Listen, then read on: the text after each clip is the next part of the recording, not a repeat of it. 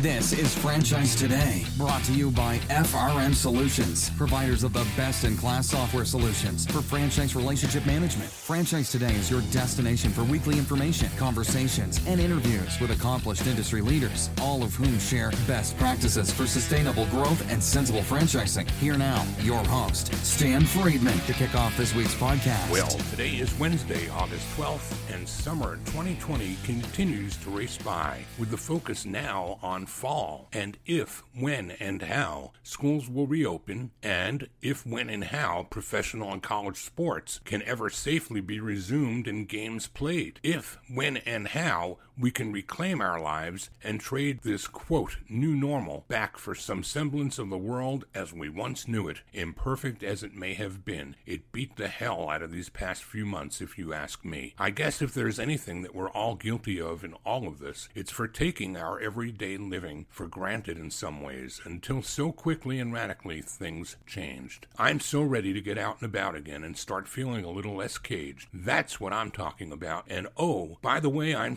Stan Friedman, and this is Franchise Today. Please excuse my rant, but our government has really worn me out as they continue doing what government does best, which is little or nothing except for incessant finger pointing and assignment of blame. It's almost like a game of ping pong, each side bouncing the ball over the net, back and forth, left and right, give and take. The ball keeps bouncing, the volley back and forth continues, and we get to keep score regarding who we like less the House or the Senate, Republicans or Democrats, liberals or conservatives? Well, this week's episode should, in my opinion, prove fascinating as I speak with Bruce Mehlman, founder and CEO of the Washington, D.C. government relations firm of Mehlman, Castagnetti, Rosen, and Thomas, which Bruce founded after serving in leadership positions in politics, policy, and business. Bruce's bipartisan firm helps Fortune 500 companies and innovative startups understand, anticipate, and navigate the ever evolving policy environment and trends that are likely to impact the global marketplace. His quarterly updates on political trends are widely read by business leaders and political observers across the country and have been frequently covered in leading publications that include The Washington Post, Axios, Politico, CNN, Fortune, and The Daily Caller. When we return from a very short break, Bruce Mehlman will be right here with me on Franchise Today. I'm back in two minutes or less as we try to make sense of it all with Bruce Mehlman. Franchise Today will be right back, but first, a word from our sponsors. Hey, Stan Friedman here with a word about Transitiv, an amazing marketing platform that actually delivers what others can only imagine accurate, dependable results that are second to none. All right, without getting too deep into the weeds, Transitiv connects franchisees' customer data from all sources, providing high octane fuel for their marketing engines. They then deploy machine learning, yes, artificial intelligence, which identifies various customer traits and habits, attributes that would otherwise likely go unnoticed, and it segments these customers into groups. This is important because, as we know, not all customers provide your franchisees with equal dollar value. But wouldn't it be great if they could easily identify who's who? Well, that's exactly what Transitiv does. And what's more, it then accurately drives the appropriate offers to each of those customer groups, delivering specific personalized messages to each of the group's customers. Just like that, your franchisees are engaged in laser focused target marketing, delivering them much more bang for the buck. You've got to see it to believe it, so what are you waiting for? Order up a demo today and tell them I sent you. Find them online at www.transitiv.io. That's www.transitiv, T R A N S I T I V dot I-O. Bruce Mehlman, welcome to Franchise Today. Thanks for having me today. It's a pleasure having you. And, you know, I usually begin these podcasts by asking my guests who are usually franchisors to tell us how franchising found them, or how, in your case, not a Zor, but there's nobody in the International Franchise Association who you could have aspired to be friends with any higher up the food chain than one Robert Cresanti. And that is your inflection point, isn't it? Uh, yeah, Robert is indeed a good friend. Uh, although uh, I, I have to tell you, we got to meet and know each other back back when we were both congressional staffers in 1999. I did not become his friend, anticipating he would become king of franchise uh, 21 years later. Well, but it's funny how things work out, isn't it? We, we all take interesting paths. So, for the benefit again of the audience, Mehlman, Castagnetti, Rosen, and Thomas is one of the nation's most innovative government relations firms, offering strategic solutions to companies, trade associations, nonprofits, and entrepreneurs that help them succeed in Washington. When you reduce that down to the lowest common denominator, and that becomes the word lobbyist. Would that be right? Yep, that's a good description. And many people have a negative view of lobbyists, but I've seen the work that you do. And specifically, I want to have us chat today about some of the work that you do, in that I have followed these, I call them infographics for lack of a better term. I don't know if you've got a name for them, but I love these visual graphics that you have put out quarterly that help explain where it is we are, where it is you feel we're going. And we're going to share with the audience on my Facebook page for Franchise Today links to both of the current documents that are out there for Q3 2020. But without video here today, we just have to kind of talk through how you put this together. And I'll ask you to start with the Great Acceleration because it's riveting to me. And for years, I've been saying I feel a quickening, which I thought at first was just me getting older. But the Great Acceleration really articulates everything that I've been feeling. So why don't I stand back and let you take a run at this and help the audience understand how it is a firm like yours does what it does to help clientele benefit from your insights to where it is we are, how we got here, and moreover, where it is we're going. Wow, it's a lot to take on, but I, uh, I'm up for the challenge. So, at its core, what a lobbying firm does is it is the middleware between innovators and operators of businesses who are busy doing your jobs and elected officials and their staff, most of whom I found ran for the right reasons, are serving for noble purposes, who want to help the country, but generally don't have much domain background in most of the things they're looking at. So, you know, if you're a uh, doctor in Congress, what do you know about technology policy? Nothing. And so your question becomes, how do you learn about technology policy? Well,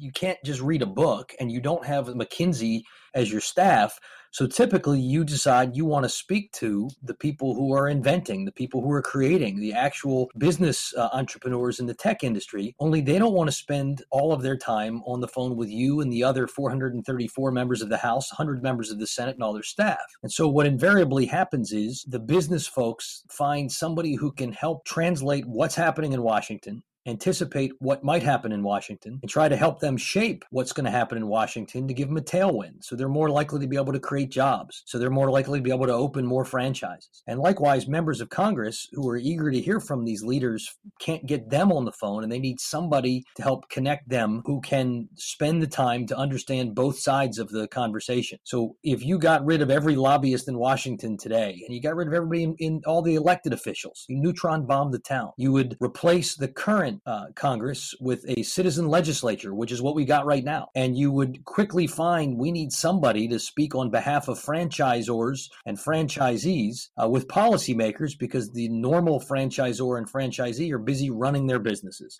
And so you'd pretty quickly reinvent a, uh, a role in the same way that if you have a legal question, you're at a law, you're at a, a company, you may hire a lawyer at an outside firm, even though you have an inside counsel. And if you're at a big business, you may hire Korn Ferry or you may hire uh, McKinsey to help you with uh, HR strategy, respectively, uh, even though you've got folks in your team. Uh, business is outsourcing to experts. And so, as an, in a nutshell, that's the role we play. What you were referring to is what I found is uh, speaking often in PowerPoint is the language of business, but it's usually pain worse than torture. Mm-hmm. Occasionally, you run into interesting uh, graphics and interesting presentations of, of, of data that actually helps you understand something better and saves you from having to read something that's 100 pages or something where the visual itself communicates, you know, the old picture is worth a thousand words. And, and I found since our job, our three part job is to help our clients understand what's going on, anticipate what's going to happen next, and try to shape outcomes, communicating to them about what we saw going on and why we thought it was happening and where we thought things might head next has always been pretty valuable. And in the last couple of years, where we've had a disruptor in chief as the chief executive, you know, a, a very non traditional president uh, approaching policy in a very different way. The uh, opacity of, of what you might expect, where things are going, has just gone up, and the potential impact of government, whether it's trade wars or changes to immigration law or uh, rolling back some of the regulations at the National Labor Relations Board. And you can just taxation policy. There are all these things that have led a higher number than ever to be eager to try to understand and anticipate what's happening and why is it happening. And the uh, the piece that you described called the Great Acceleration is the latest quarterly installment of my 10 years running now effort to put out analyses that try to make sense of things. You also make note in this that there are four concurrent super disruptors that are taking place now that since 1900 only 3 times have there been 3 of those super disruptors at once. Now we've got 4, those being recession, pandemic, mass protest and intense elections. And of course as you just pointed out the fifth is the president himself is sitting on top of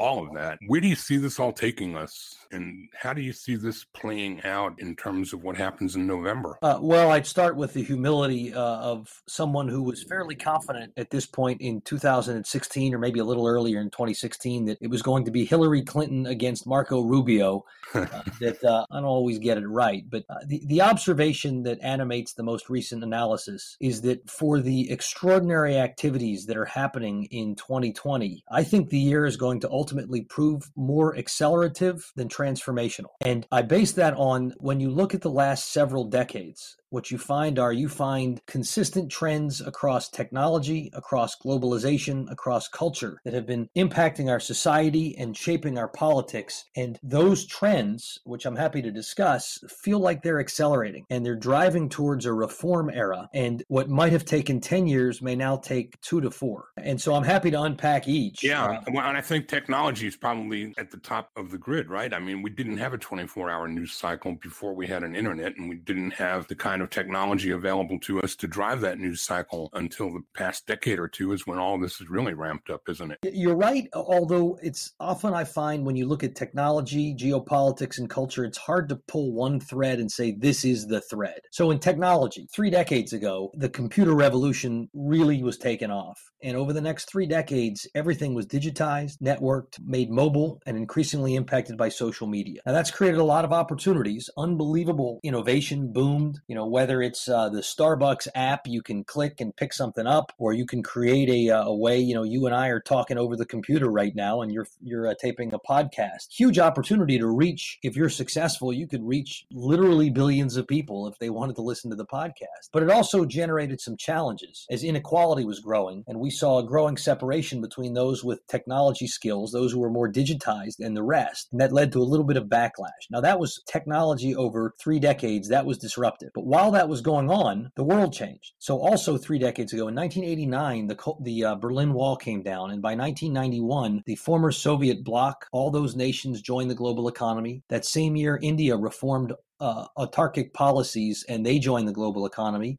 Two years later, China had a bunch of reforms that brought them far more into the global economy in 1993, the same year that the EU was born, and a year before both NAFTA and the WTO. That led to two decades of hyperglobalization, huge opportunities for businesses, for supply chains, for selling American brands all around the world. But it also generated a lot of labor arbitrage, regulatory arbitrage, and uh, and that led to and tax arbitrage, and that led a lot of America's middle class to feel like the old Ross Perot line was true that their jobs you know, there's a giant sucking sound as their jobs not to Mexico, but went to China. Mm-hmm. Uh, and that led to a backlash against globalization. That was very disruptive. So you have two parallel disruptors, but wait, there's more. You also had a country that was meaningfully changing. If you look at America in 1970, if we were a TV show, we were Father Knows Best. 68% of Americans were white and hadn't gone to college. There was kind of a comfortable conformity for white folks, but obviously a lot of folks who didn't feel that things were right for them, and a combination of immigration reform that allowed a lot more folks to come here and civil rights, you know, overdue civil rights reform meant a lot more voices got heard. If we're a TV show today, we're Modern Family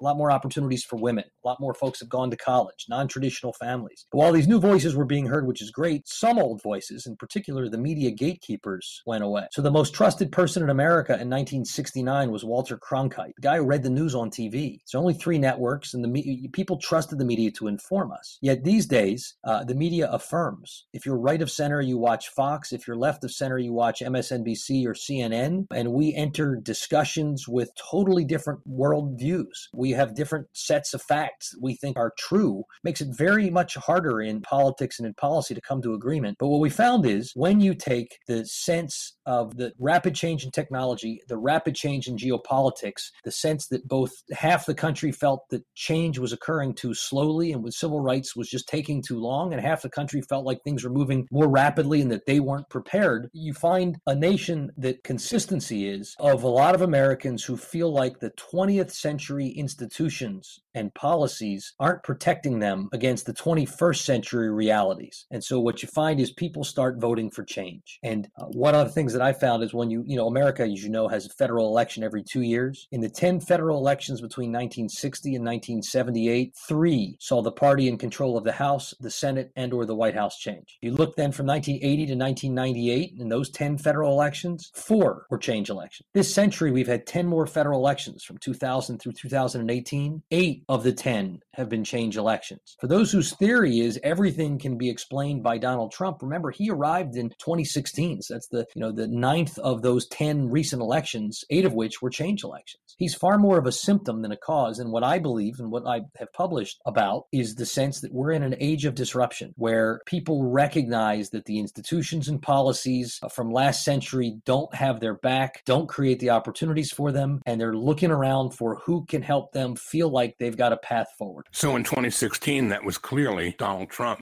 Are those disenfranchised people now getting ready for whiplash and go back the other direction? What does that look like? So at first, I'm not sure I I'm not sure I agree that it was the voters' statement was clearly Donald Trump is the guy to lead us out of the wilderness. As much as I think at least as many voters concluded that Hillary Clinton wasn't the person that, that they believe would be an agent of change. You know, and look, Secretary Clinton. I mean, gosh, she was a pretty well qualified person. She had spent uh, time in the Senate, uh, eight years. Uh, she had been the Secretary of State for four years. She had been the First Lady for eight years. Was I don't think too many folks uh, found her lacking intelligence or lacking world perspective, but she was a bit of the personification of the establishment. She was very much seen as emblematic of the 20th century belief that these trade policies and that these economic policies, whether it was in the her husband's administration or the Obama administration, that they were repeatedly said to us as the answers and you concurrently had a, a, political correctness going where a lot of folks felt like if they disagreed with the media, they were told that they were intolerant or they were told that they were deplorable. So,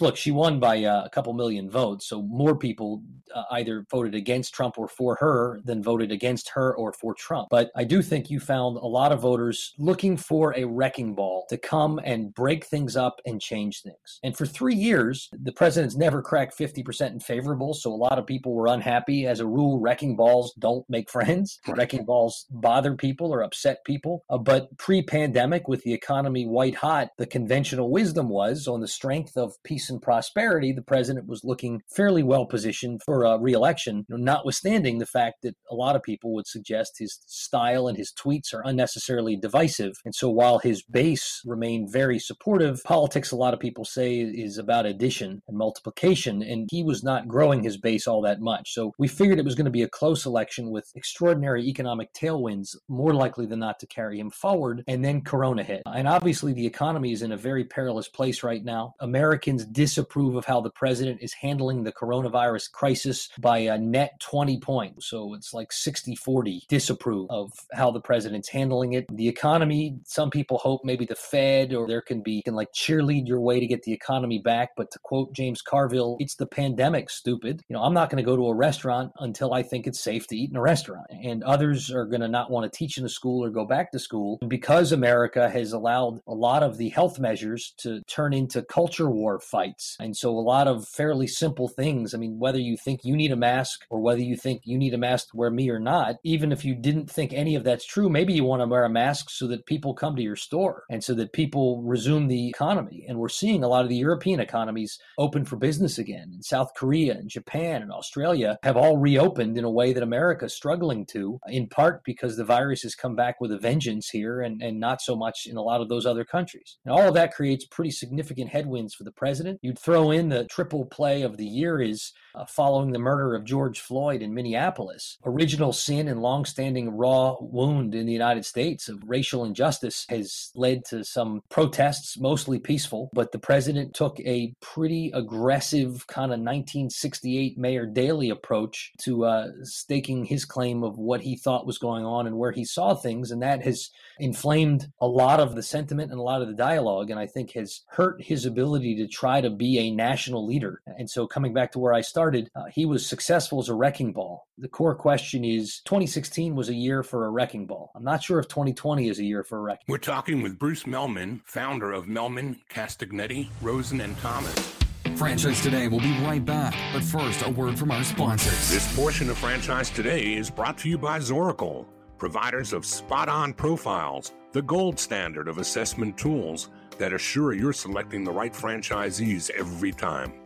Unlike DISC or others that simply gauge personality or communication styles, Zoracle's spot on assessments are all franchise specific and based upon seven sciences that nail the results each and every time. Your prospects simply answer a few questions online, and like magic, Zoracle's algorithms scientifically slice, dice, and analyze their thresholds for risk, their business acumen, and even their propensity for single or multi unit ownership. Zoracle's spot on analysis is like having a crystal ball, but there's no hoodoo here. It's all based upon science that flawlessly determines franchisee, franchisor compatibility, and accurately predicts performance. Why don't you schedule a demo today and take a complimentary look and see for yourself? It's the closest thing to a sure thing. Zoracle, spot on assessments based on science, but delivering results that seem simply magical. Check them out at www.zoracleprofiles.com com. And we're back and continuing our conversation with Bruce Mehlman, the founder and CEO of Washington, D.C. lobbyist firm Mehlman, Castagnetti, Rosen, and Thomas, one of the nation's most innovative government relation firms where they offer their clients strategic solutions to government related problems. And they serve trade associations, nonprofits, and entrepreneurs that secure them to help navigate the ropes in the ever changing world of government. Bruce, COVID 19 is sitting at the helm, and we are less than 100 days from an election, do you think it's going to be the deciding factor at this juncture? Well, it's it is the overwhelming reality in 2020 more than anything else you can think of, more than anything else I can think of. It's why the economy is challenged. 150,000 of our fellow citizens have died. There's a great unknown about whether schools are going to be able to safely reopen and teachers are going to be able and willing to teach. You're seeing a lot of businesses that are, are trying to adjust and to become far more remote and work from home capable. Sports is operating in bubbles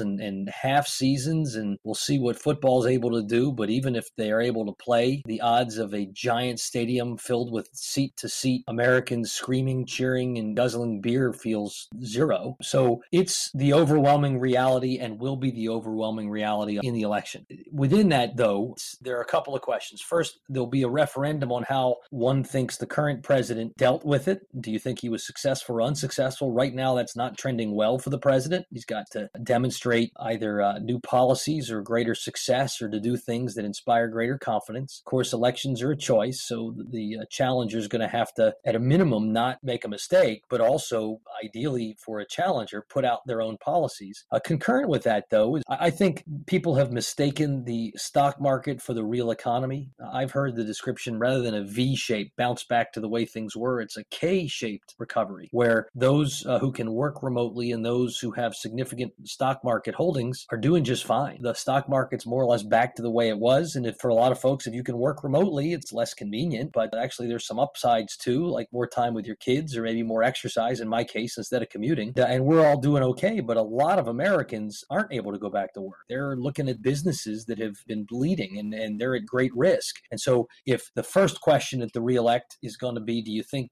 this guy is the right person to lead us for the next year amidst ongoing pandemic. Question two is who's better suited to put policies in place that would allow for a roaring economic recovery? And I do think there will be a uh, number of folks who will begin the sentence with, Well, I don't like what he tweets, I don't like what he says, and I don't like how divisive he is. And then they'll say, But. And some of them will say, You know, you know I care about the judges that he puts onto the courts or the Supreme Court. Others will say, I think he's more likely to put policies in place that are going to allow the economy to recover. And that right now, even if he's divisive on fill in the blank, on race, on gender, on a lot of these other issues, there will be some number of people who will say they believe his tax and regulatory approach and agenda will be more conducive to faster growth. That all said, as we talked about, there's you know there's some folks who are going to want more calm, will feel like you pick a disruptor during peace and prosperity when you want to shake things up. Do you want somebody who shakes things up when we're already really shaken up by the pandemic, the uh, extraordinarily deep recession, by uh, post George Floyd racial injustice, the considerations and, and peaceful protests and counter protests? And I think for some there may be a desire to quote the 1920s for a return to normalcy. Before we get to what leaders can prepare for for the coming crises and your five talk points on that topic, I just wonder does the House and Senate go with the presidential election and follow suit, or what are your thoughts there? It's really hard to see Republicans picking the House back up. Feels like that's going to stay in Democratic control. There are more Republican retirements than Democratic retirements. Democratic candidates have outraised the Republicans in the battleground seats by three or four to one. They've held ranks very well. Uh, there aren't a lot of obvious votes that are uh, that are huge challenge votes for them, and so uh, it's just hard to see a path, especially where the top of the ticket is you know is net negative approval and underwater. It doesn't feel like President Trump's going to have coattails, to say nothing of the kind of coattails he'd need to capture the House back. The Senate's tight. The Senate, at the moment, the betting markets think the Democrats pick up the Senate, and election by election, Republicans are currently plus three. They're almost sure to pick up Alabama, which makes the Republicans plus four. But Democrats are looking very strong in a variety of places, such as Arizona, which would be back to plus three. The polling is tough for Cory Gardner, a great Republican senator in Colorado. Everybody loves that guy, but in a presidential year, it's going to be a blue state by a lot. And so he's going to have to run so far ahead of the president. It's going to be tough. North Carolina is very tight. Maine is very tight. Maine is also a blue state, although Senator Susan Collins is so tough and is so well regarded in Maine. That could go either way. Uh, Iowa is tighter than Republicans wish Iowa were. You have two seats up in Georgia. So you look at the battlefield, and if it's a big Biden year, you figure the Democrats probably pick up the Senate. If it's a really tight presidential year, you may get to a 50 50 or a 51 49 Senate with Republicans having a, a, viable shot at holding. Well, it's not that far out there that we're going to know the answers to all of this, Bruce. We might bring you back to do a post mortem on it after the fact. But before we lose you today, I would really enjoy having you share with the audience those five talk points about how leaders today can prepare for the coming crises, no matter which way things go politically. What are those five things that begin with trust that our audience can take out of this podcast as actionable items? Happy to discuss, though I would note uh, if you want to have me back to talk about what happened in the elections, can we schedule it for February? Because I don't know if we'll know before. to know before then? Actually, I think the biggest worry when I published at the start of 2020 about potential black swans, my biggest worry was a disputed election where we don't know the next day. And, you know, think of the old Bush v. Gore felt like a yep. constitutional crisis. And that was the son of a senator against the son of a president. If you throw a Donald Trump into the mix and there's uncertainty about, you know, whether polling places in a city in Milwaukee, Wisconsin, whether they reduced the number of them because of the pandemic or whether it was a partisan play. I'm really worried in a tight election that we could see the biggest protests in American history. But I will turn to the question you asked instead of that horribly frightening question. Let's park that out there for February or whenever it is, and we'll bring you back to talk about that then. Right. The five recommendations we offer for leaders first, we think trust is the most important brand attribute of the decade. A lot of businesses are going to be judged on what they did to help in 2020, and you need to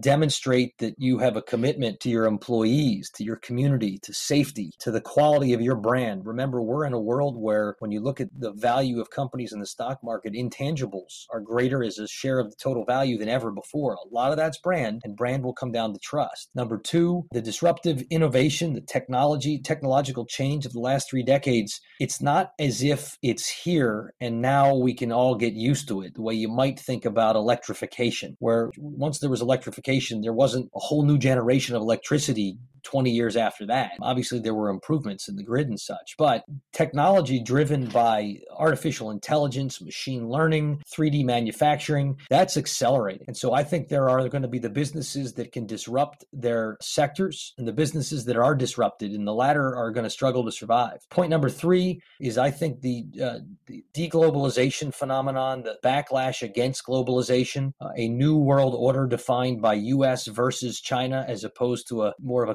coopetition which is the way they were operating previous to that, or if you call them frenemies before, they're now outright enemies. And that creates challenges for your supply chain. Do you have enough optionality? Are you engaging with lots of local governments? There's going to be a lot more geopolitical risk and a lot more friction. Point number four, we're seeing leadership outside of Washington. 40 years ago, if you won Washington, everything else would follow. In the United States, privacy and gig work is being led by uh, this California legislature. And you're seeing other states, and you're seeing at the mayoral level and sometimes driven driven by even NGOs. Who's doing the most to deal with uh, diseases around the world? The Gates Foundation or USAID? The answer is the Gates Foundation. So for a lot of businesses, figuring out who you can work with at the local, state, and other level, not just government leaders, but also NGOs and charities, and you're going to have a whole lot of fights on your hand, and you're going to want people who can speak to your quality and your decency and to your commitment to stakeholders. And it's great if you can return a kick-ass dividend every year, but when you've got a fight in the state house they don't judge you by whether you've ever missed a dividend. They judge you by whether you're contributing to the community. The last point is I do believe as we started, we are looking at a decade of reform. I'm not troubled by that. I mean, some get all upset and think well, there's a fight against capitalism. I don't believe we're heading to socialism. I look back at America in the Gilded Age when there were technological change and demographic change. And you back then as well had citizens feeling unprepared and unprotected. And you ended up with a lot of significant reforms. They invented antitrust antitrust law. There was worker safety law and food safety law. The unions gained a bunch of power. You had the direct election of senators, income taxation, and women having the right to vote, all as constitutional amendments. There was the high school movement, ensuring that American students didn't end in eighth grade, but made it through 12th and learned skills relevant to then new 20th century. All of those, the, the Gilded Age, the way the world was then is very parallel to the way it is now. The types of reforms that were needed then are similar to what I think people think are needed now. And recall that the progressive era reforms of the 1900s and 19 teens, 1920s didn't kill capitalism. It led to a century of